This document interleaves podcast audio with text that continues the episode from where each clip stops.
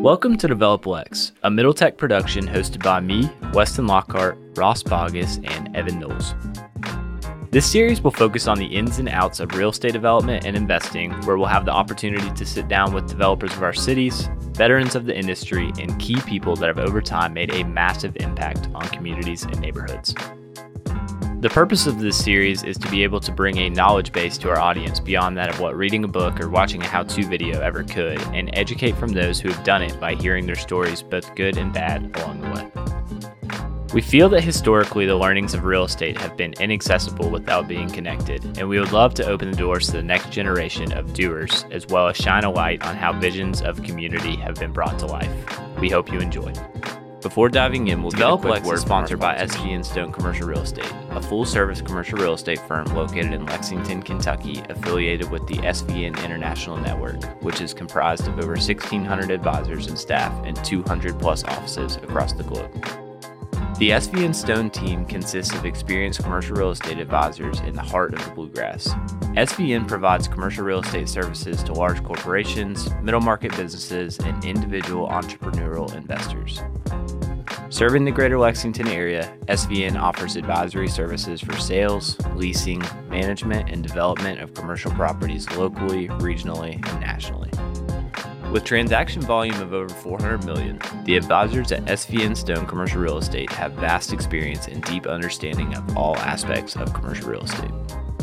We are also sponsored by Lexington Pavement Sweep. Lexington Pavement Sweep is a full service property maintenance company operating in central Kentucky, specializing in parking lot sweeping, day portering, landscaping, and snow removal. From established retail properties to construction sites and everything in between, whether your property needs a daytime presence or a nightly sweep, Lexington Pavement Sweep will be there to ensure your property is starting the day pristine.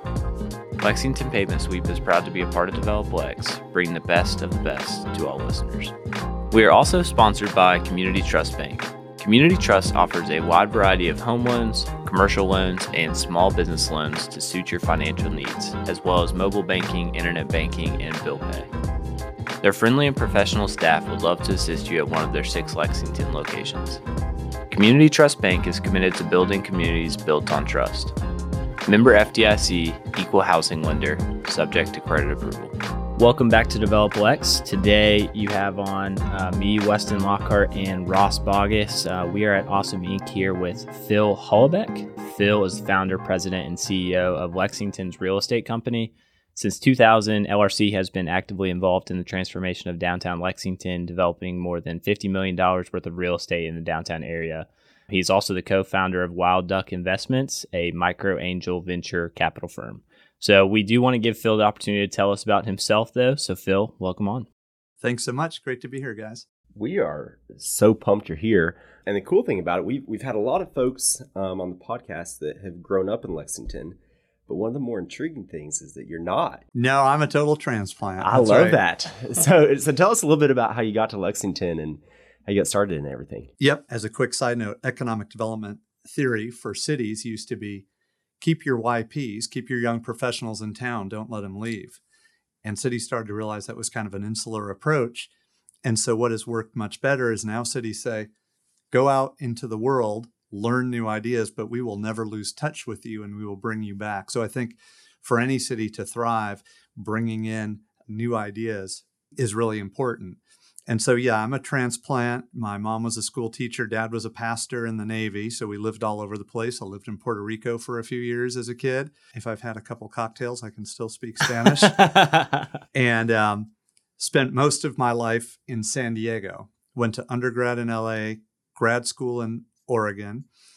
I was the first kid to go through a sports marketing program. My background, more than development, is really consumer packaged goods and branding. So after I went through the Warsaw Sports Marketing Program at University of Oregon, I had a lot of job opportunities within sports, not because I was the brightest, but because I was the first, right? And you can't let that first graduate fail. So I worked at Upper Deck. Uh, when I left Upper Deck, I was the marketing director there. Upper Deck is a baseball card company. Oh, yeah. And so what was great is, you know, I had friends who worked at P&G or other big companies. They might launch a product every two or three years because it was so much risk, right? It was a multi 100 million billion dollar product whereas our product launches might be 15 or 20 million or whatever the number is we got to launch a lot of products. So after four or five years uh, i was ready to do something else ended up moving to lexington and when i got here the first thing i noticed was in the lexington herald leader there was a series of articles called misery for rent. And so this was uh, wealthy landlords taking advantage of uh, less wealthy renters. And it just made me so upset. There was a picture in that uh, series of articles which showed a toilet not attached to plumbing, it just went to the crawl space down below. And so we immediately got into real estate, started fixing up properties in lower income areas, and rented them out for no more money than the low quality units. And our thought was economically, that's going to force those slumlords either to drop their rents or raise their quality. So at the same time, the second big thing that hit me when I moved here was there really wasn't a young professional voice in town. It was the older generation that ran things, and that was such an interesting change from San Diego, where with companies like Qualcomm and so on, there were a lot of young professionals who were the decision makers. So we started a group. Community involvement has always been very, very important to me. We started a group called LYPA, Lexington Young Professionals Association. In the first year, we got a thousand members. I think just because there was such demand, it's not that we did anything that great. That was my first year in Lexington. The young professional love, and the real estate love came together and I thought, let's start doing housing downtown for young professionals. So that's how we got to where we are now. That's awesome. And so give us somewhat of a timeline as to when that was. So we're sitting in the year 2022 now. You moved to Lexington when? So I moved here in 2000 and the next year we started LRC, Lexington's real estate company. So it's yeah, it's been a 20 year push and we are i know you said 50 million we are about to go over the 100 million dollar threshold in development which is cool. Now that doesn't mean we own 100 million. It means it could be worth about 70 million but and not all of that has been developed for our company. We have clients as well but um, it's something we're very proud of to about to go over 100 million dollars in development. That is that is a huge feat. Um, so when you moved to Lexington, did you have a previous experience in real estate or kind of how did that come about? So obviously like you came, you saw the picture, you realized that was a passion of yours. Did you have that passion previous to Lexington or was this kind of your jump into it? So one of the things that I, I did not have that passion nor that expertise. And I think, uh, you know, I tell my kids now that 20 years have gone by, they are one's two are in college and one's in high school and they're at the age where they start to wonder what am i going to do with my life? And i think my path to real estate development is a great example of you never know how you're going to get there is very much of a winding road. And so as i mentioned my background was consumer packaged goods. It was branding. It's all about the consumer. And that is i think the reason our projects have succeeded in 2010, when some of our first big projects were hitting the market, maybe 2008, there were several downtown projects that failed. And so there were developers who had developed in the suburbs and thought, well, I know development, I can come downtown.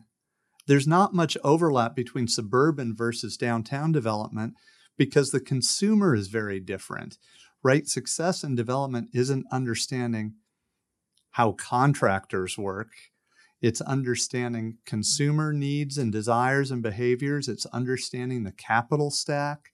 Really, people think, even my kids wondered, what is a developer? And the skills are really identical to brand management. If you picture a wagon wheel, that developer is just the center of the wheel.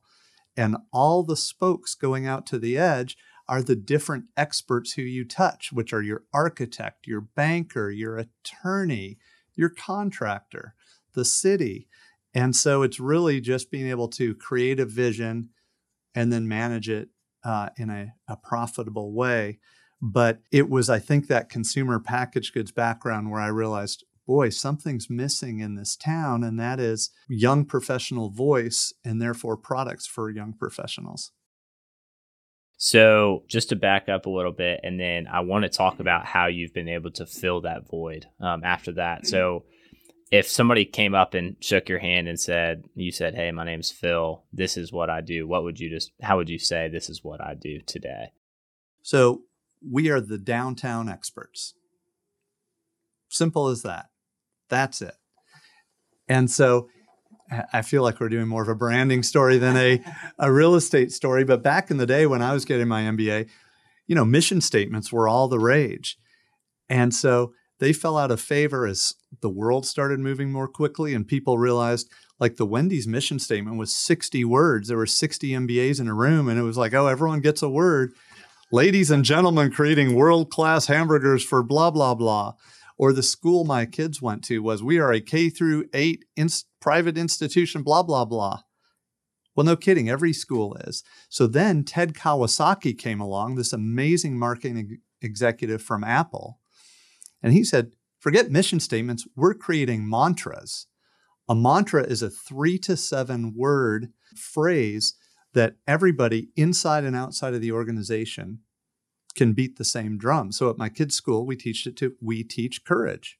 It could be a five year old singing at the Christmas concert for the first time, or an eighth grade doing your graduation thesis, or a parent dropping your kid off for the first time. We teach courage makes sense. I tell you that because the same is true for our company, the Downtown Experts. I don't care if you're asking, where do I buy a hot dog downtown? I want you to ask us. We don't have to be just about real estate. We view ourselves as the downtown experts. So, just to give a semblance kind of of when you see some projects downtown, what Phil is associated with. Give us a sense of kind of your scale or what some of the projects that you've been involved in recently that people would recognize if they're driving around downtown Lexington. Yep, I have a um, soft spot for YPs for young professionals. So for those YPs listening, don't do what I did um, to start. Our first development project was Main and Rose, which was twenty million dollars and 96 condos and 25,000 square feet of retail. We were very fortunate and did very well with that project, but I think building to scale over time is a smarter approach. That project is our largest to date. We developed the Nunn Building Lofts, which is at the corner of Short and MLK. That was uh, 26 residential units. Carson's Restaurant, uh, many people know the gateway to downtown. Carson's and Gus's Chicken is one of our projects. That might be one of the more notable buildings in downtown at this point. Is Carson's? That's exactly right. Crazy cool story going from Coach Craft to Carson's. It's, and it's crazy and the restaurant owner gets all the credit for he uh, did all sorts of amazing things inside. It's a cinder block building with which is a and it's a zero lot line building which means there's no land on either side.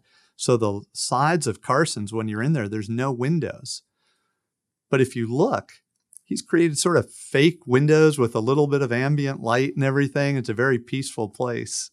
I wish we could take credit for those ideas but he and his contractor, Mike Elder with Sawyer Elder Construction, get all the credit. The 500s on Main, people may know it's across from Rupp Arena on Main Street. The second phase was going to be 16 units, and the developer unfortunately had some financial difficulties, and that project ended up with a bank in Eastern Kentucky, and they weren't sure how to do downtown development, so they hired us.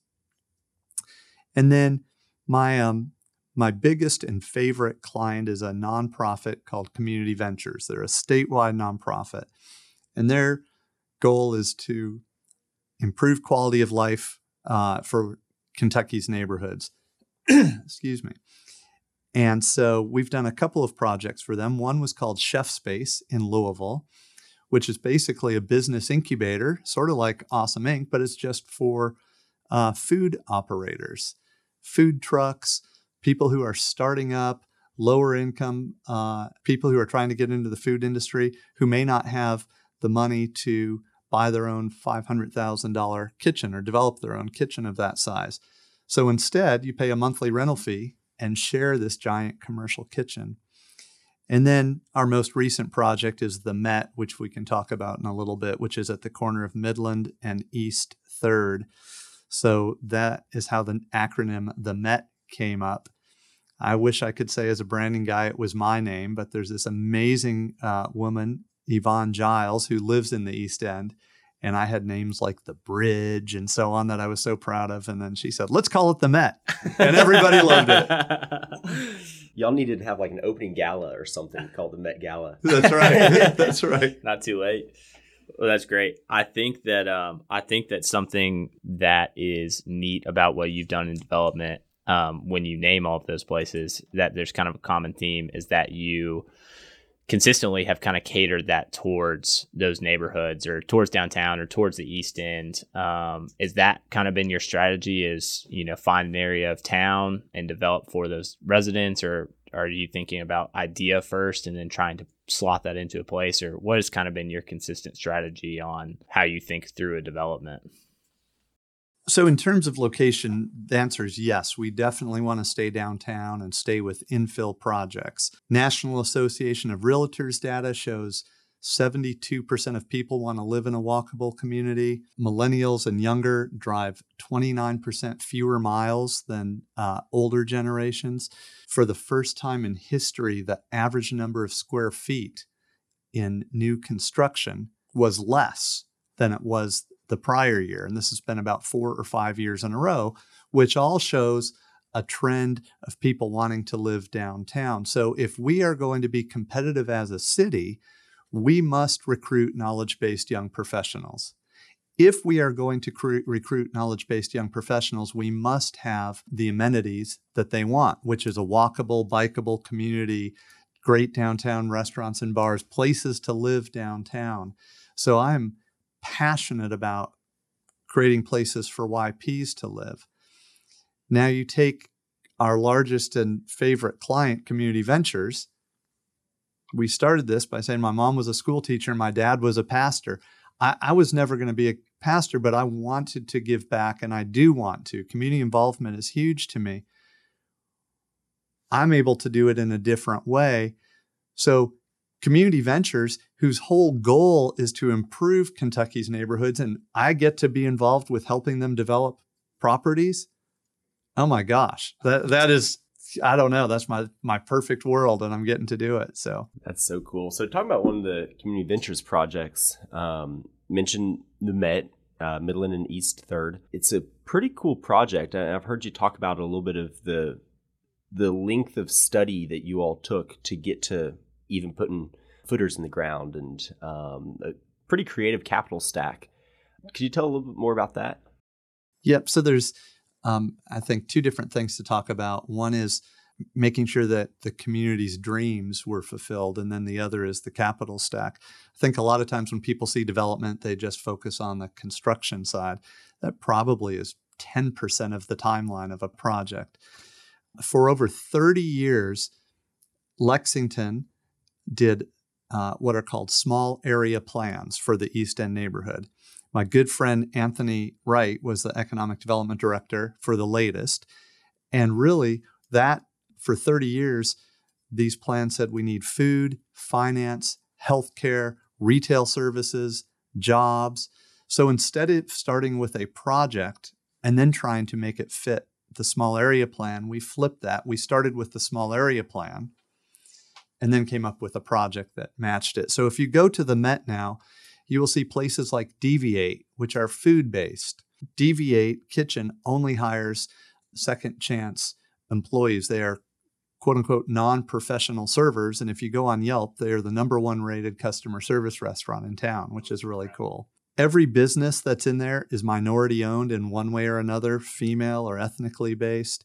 So we're providing jobs for the neighborhood, we're providing services for the neighborhood. Two of the spaces are artist based. And so low income artists can rent a studio for $300 a month. And as part of their rental, they get financial literacy training and learn how to make a living from their craft. So, all of that is really cool. And from the design standpoint, we did two things that the neighborhood asked for. One was make sure there's no back to the building. I think Community Ventures could have made a lot more money if the retail went along Midland Avenue. But if you go to the Met at Midland and Third, you will see that the retail goes down Third Street. Part of that is to pull people down Third Street so they go into the neighborhood and start to support the other neighborhood businesses. that aren't even at the Met. And we encourage new development to fill in what they call the missing teeth in the smile. And then the other thing you'll see is we, the neighborhood didn't want the back of the building facing it. And then finally, if you look at the building, you will see some peaked roofs, like triangular shaped roofs, which really serve no purpose on a building like that.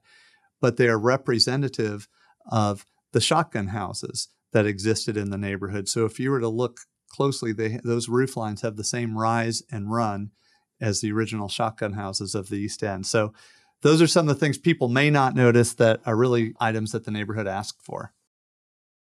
That's very cool. And that is what you would define as a mixed use project, correct? Yep, that's mixed use. Mixed use is just uh, more than one use, a mix of uses. So we have 44 residential apartments up above and we have about 30,000 square feet of retail on the first floor.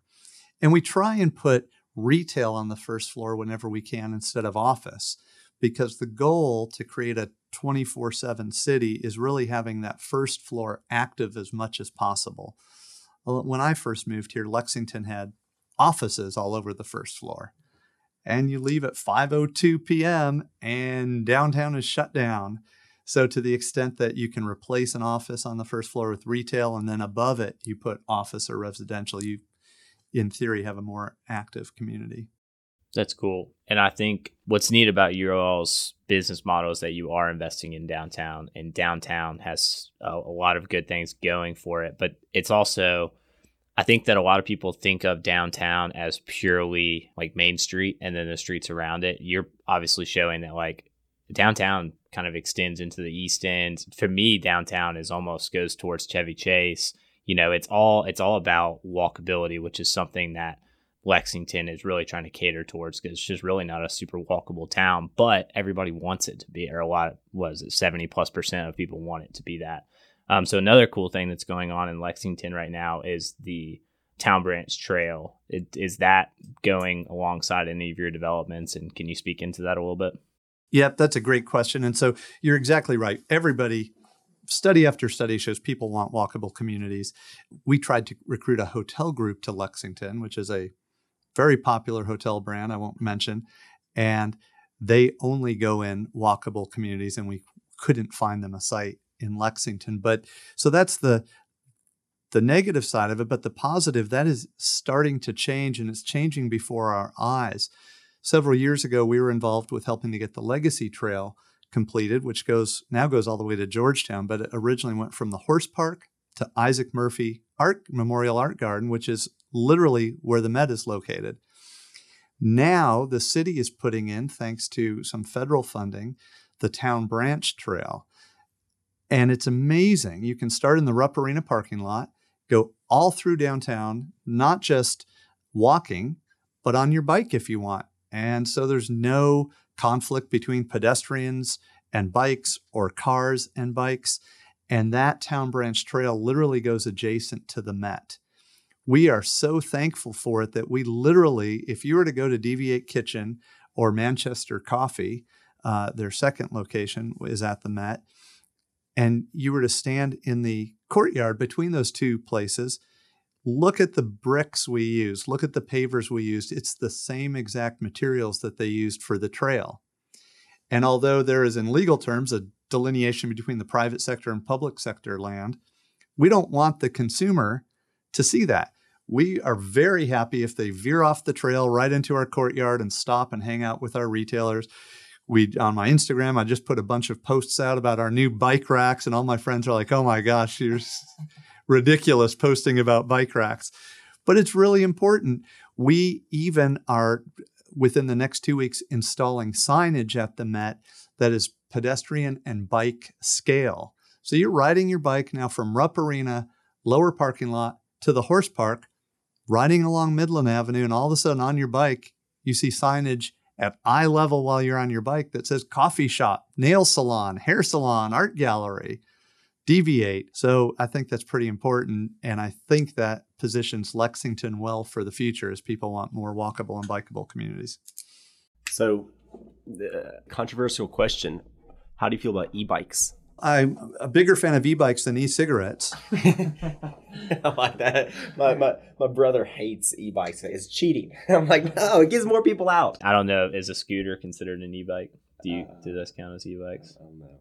No, I did spend forty four dollars this weekend on a scooter, um, over an hour and a half ride. So I think bought a good bike. Yeah, I know. that's, yeah, that's the issue. Well, I'll tell you what, we we, we rented those public scooters. Uh, a buddy and I, when we went to Columbus, Ohio, to watch my beloved Oregon Ducks play Ohio State uh, victoriously, and we were going faster than the cars in the bike lane. My wife and I were in Greenville, South Carolina, which is a great city uh, for us to model. Their main street was like our Vine Street, used to be racing traffic and no retail. They converted it to two way streets, put in pedestrian level signage. And if you go to Greenville now, restaurant after restaurant after restaurant, the people who are anti two way streets in Lexington say, well, the cars won't move as fast through Vine Street. And we say, no kidding. How many young professionals have ever moved to a city because they can race through an empty downtown? And if you don't believe me on the emptiness, Close your eyes and imagine walking from Triangle Park to Thoroughbred Park along Vine Street and tell me how many retail places you see. Very, very few. In Greenville, not only have they made the Main Street pedestrian scale, but they also have a great trail system called the, um, the Swamp the Rabbit. Swamp Rabbit Trail. That's right.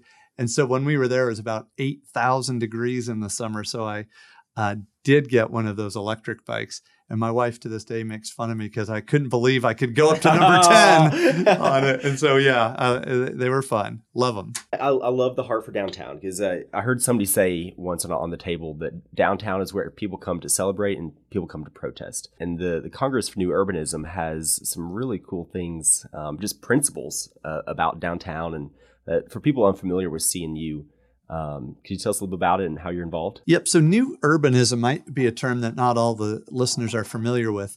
And new urbanism is basically just a new take on urbanism. If you think the history back to the history of our country, we started on the East Coast, and as places like New York and Philadelphia and Boston were developed, they were developed without cars. They are compact, tight cities People lived above their bakery. You could walk to everything. There was no need for a car because they didn't exist. As uh, development moved to the west, to Lexington, Chicago, and so on, you could see more sprawl. And by the time we got to the West Coast, where I went to undergrad in LA, uh, you couldn't go anywhere. You couldn't cross the street literally with you know without a car. So it's it's exciting to see um, Lexington's planning department look at things like Imagine Nicholasville Road or Imagine New Circle. And the picture for Imagine New Circle was showed a pedestrian trying to cross the street. So, new urbanism simply is trying to make places more like they used to be walkable communities. Uh, we're not anti car or anything like that, but just like no one should be forced to walk, you shouldn't be forced to drive a car. So, it's a place for all people. And to your point, downtown is everybody's living room. We want it to be comfortable and and peaceful. And so I've been fortunate enough to be asked to serve on the, the board of this national organization, which is called the Congress for the New Urbanism. I'm happy to serve on there, one, to push that vision forward, but two, just to help Lexington, we can bring an outside expert now and it's not simply oh this is just phil trying to get something done. You know it's an organization we're involved with that really does help cities so. Yeah that's cool. When when i get to meet um, a developer that's more uh, forward focused um, it's in, it's inspiring but it's also uh, exciting just because like the neighborhoods that i gravitate towards in lexington are ones like kenwick or southland drive or even call it like Romany road and chevy chase which are all very walkable neighborhoods, and they're also all uh, ironically within New Circle Road, so that they can get to downtown closely. But it is neat to see that like the the new ideas that a lot of people have for Lexington is really just a way to bring it back together. So that's at least encouraging to me. So that probably is a good transition to our next section of um, just talking about the future of Lexington and so, from your perspective, and obviously we've talked about some of these ideas, but what do you think, like first priority, next five years, um, that's not already in transition? What do you think the city needs? Um, that can be broad or or very narrow. So I, I really do think giving the planning department the freedom to implement infill development is critical. And I know that some people may think, oh, well, that sounds self serving because that's what you do. Again, flip that script. We do that because that's what helps our community. And so if you think about sprawl, I'm going to talk about sprawl for our brand as a city, and then I'm going to give you some numbers of why it's important to avoid that. If somewhere in Iowa has sprawl, they may lose some cornfields. And that's not great, but, and people may sit in traffic longer and their quality of life drops.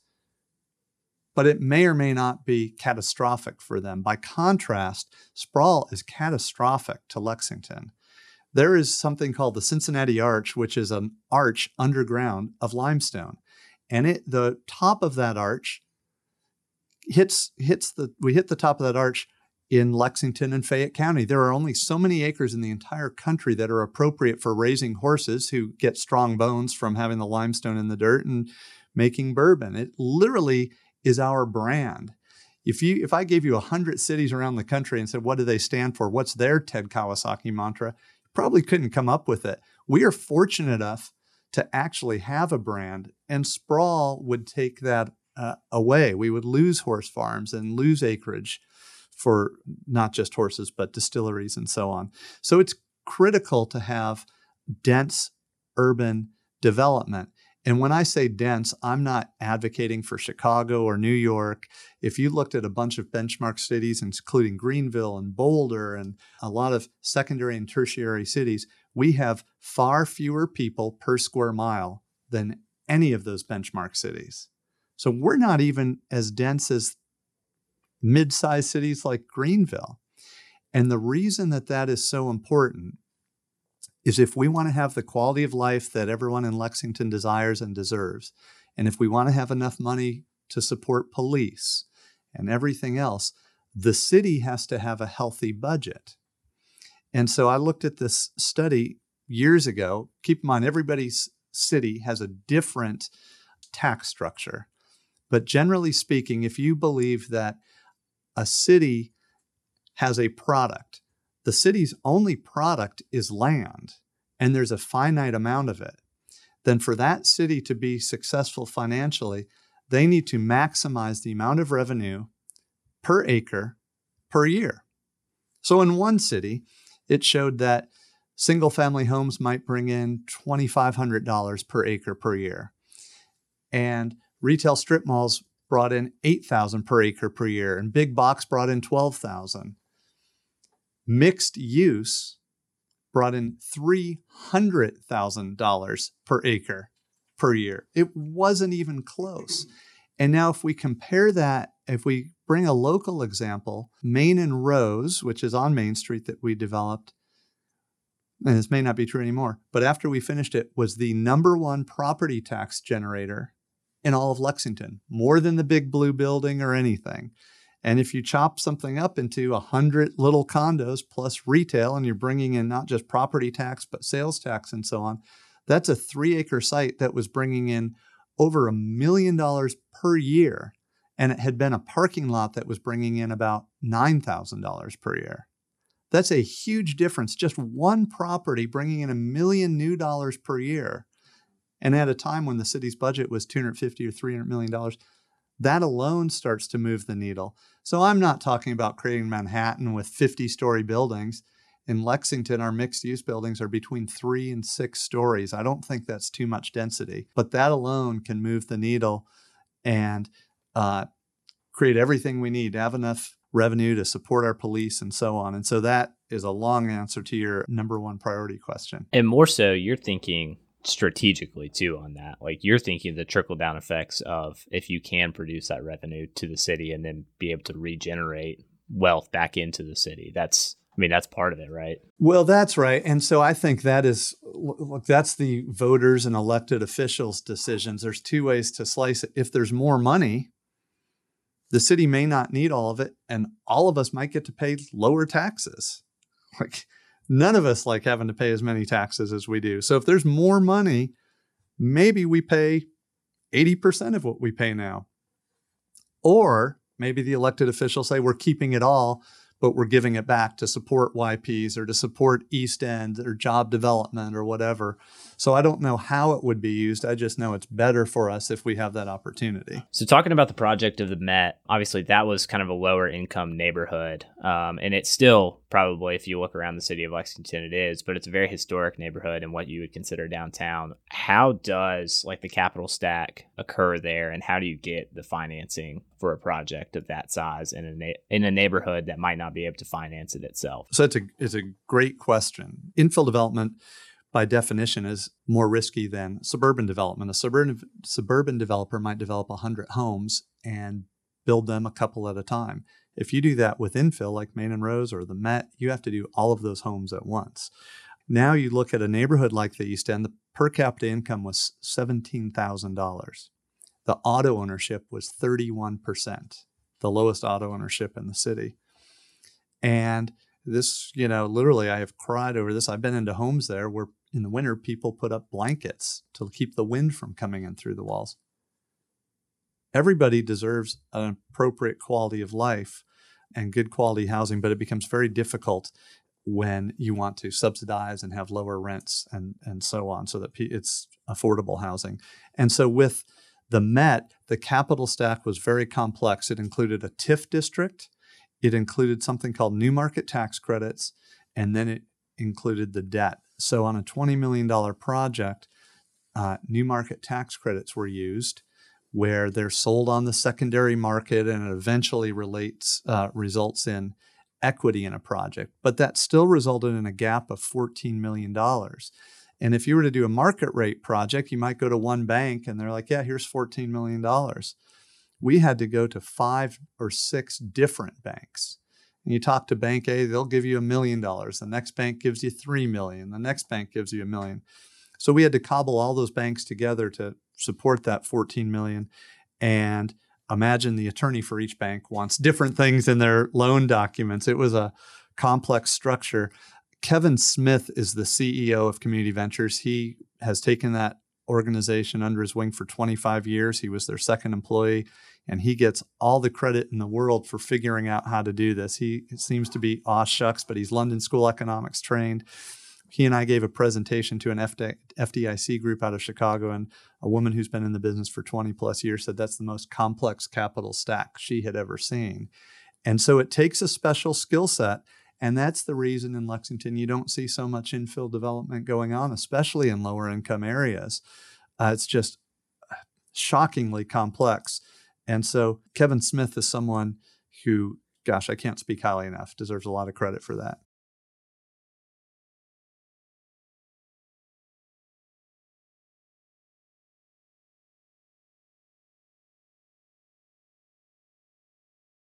So, uh, some of the new developments we've seen in Lexington are like the Summit. Um, they take exactly what downtowns are supposed to be, or at least what they were, um, and try to recreate it where where do you think downtown now 20 something years post all when your work got started where are we in that and where's it going?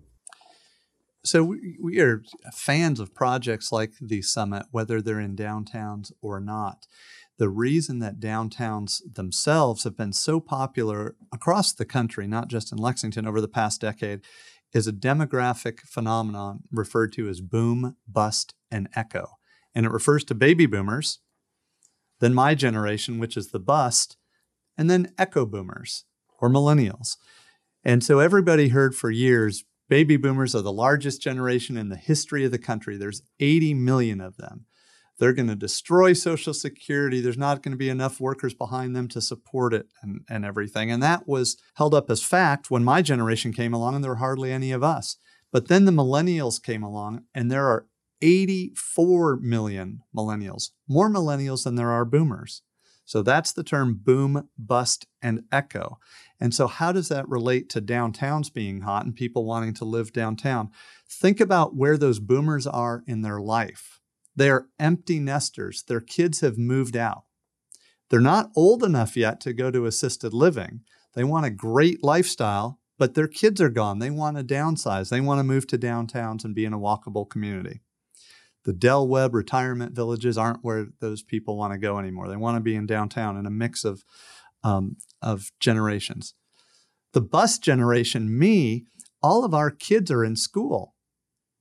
When you are probably 35 to 55, you flee to the suburbs because you want the best schools for your kids. And the best schools across the country are in the suburbs, historically, not in downtowns. But we don't move the needle because there's hardly any of us. And then all of a sudden, here come the echo boomers, 84 million of them. They are now out of college, maybe getting married, but for the most part, don't have kids yet. So, where do they want to live? They want to live downtown and go out to bars at night and have a great quality of life and social life and all that. So, the two largest generations in the history of the country are both at the age right now where they want to live downtown. And that's really what's driving downtown uh, demand across the country. I think that's a good way to kind of exit the interview. And Phil, we just want to say we're we're really excited that you were able to come on today, and uh, we're excited for a lot of the developers that we've had on, but that have been kind of more downtown focused because it, it really does feel like it does feel like there's a lot of people that are really kind of focused on on downtown and wanting to live downtown and play and all that kind of stuff. So uh, it's cool. It's cool to have people that are forward forward thinking um, in leadership in Lexington. Well, thank you guys, and thank you not just for having me on, but for what you're doing. I'm absolutely overwhelmed by what the two of you are doing, and if there were a hundred more of you guys, we would be moving up not just from top 10 to top one or two in the country. So all kidding aside, thank you guys. This is this is amazing for Lexington, just creating this education for our community. So thank you so much. We appreciate it, Phil.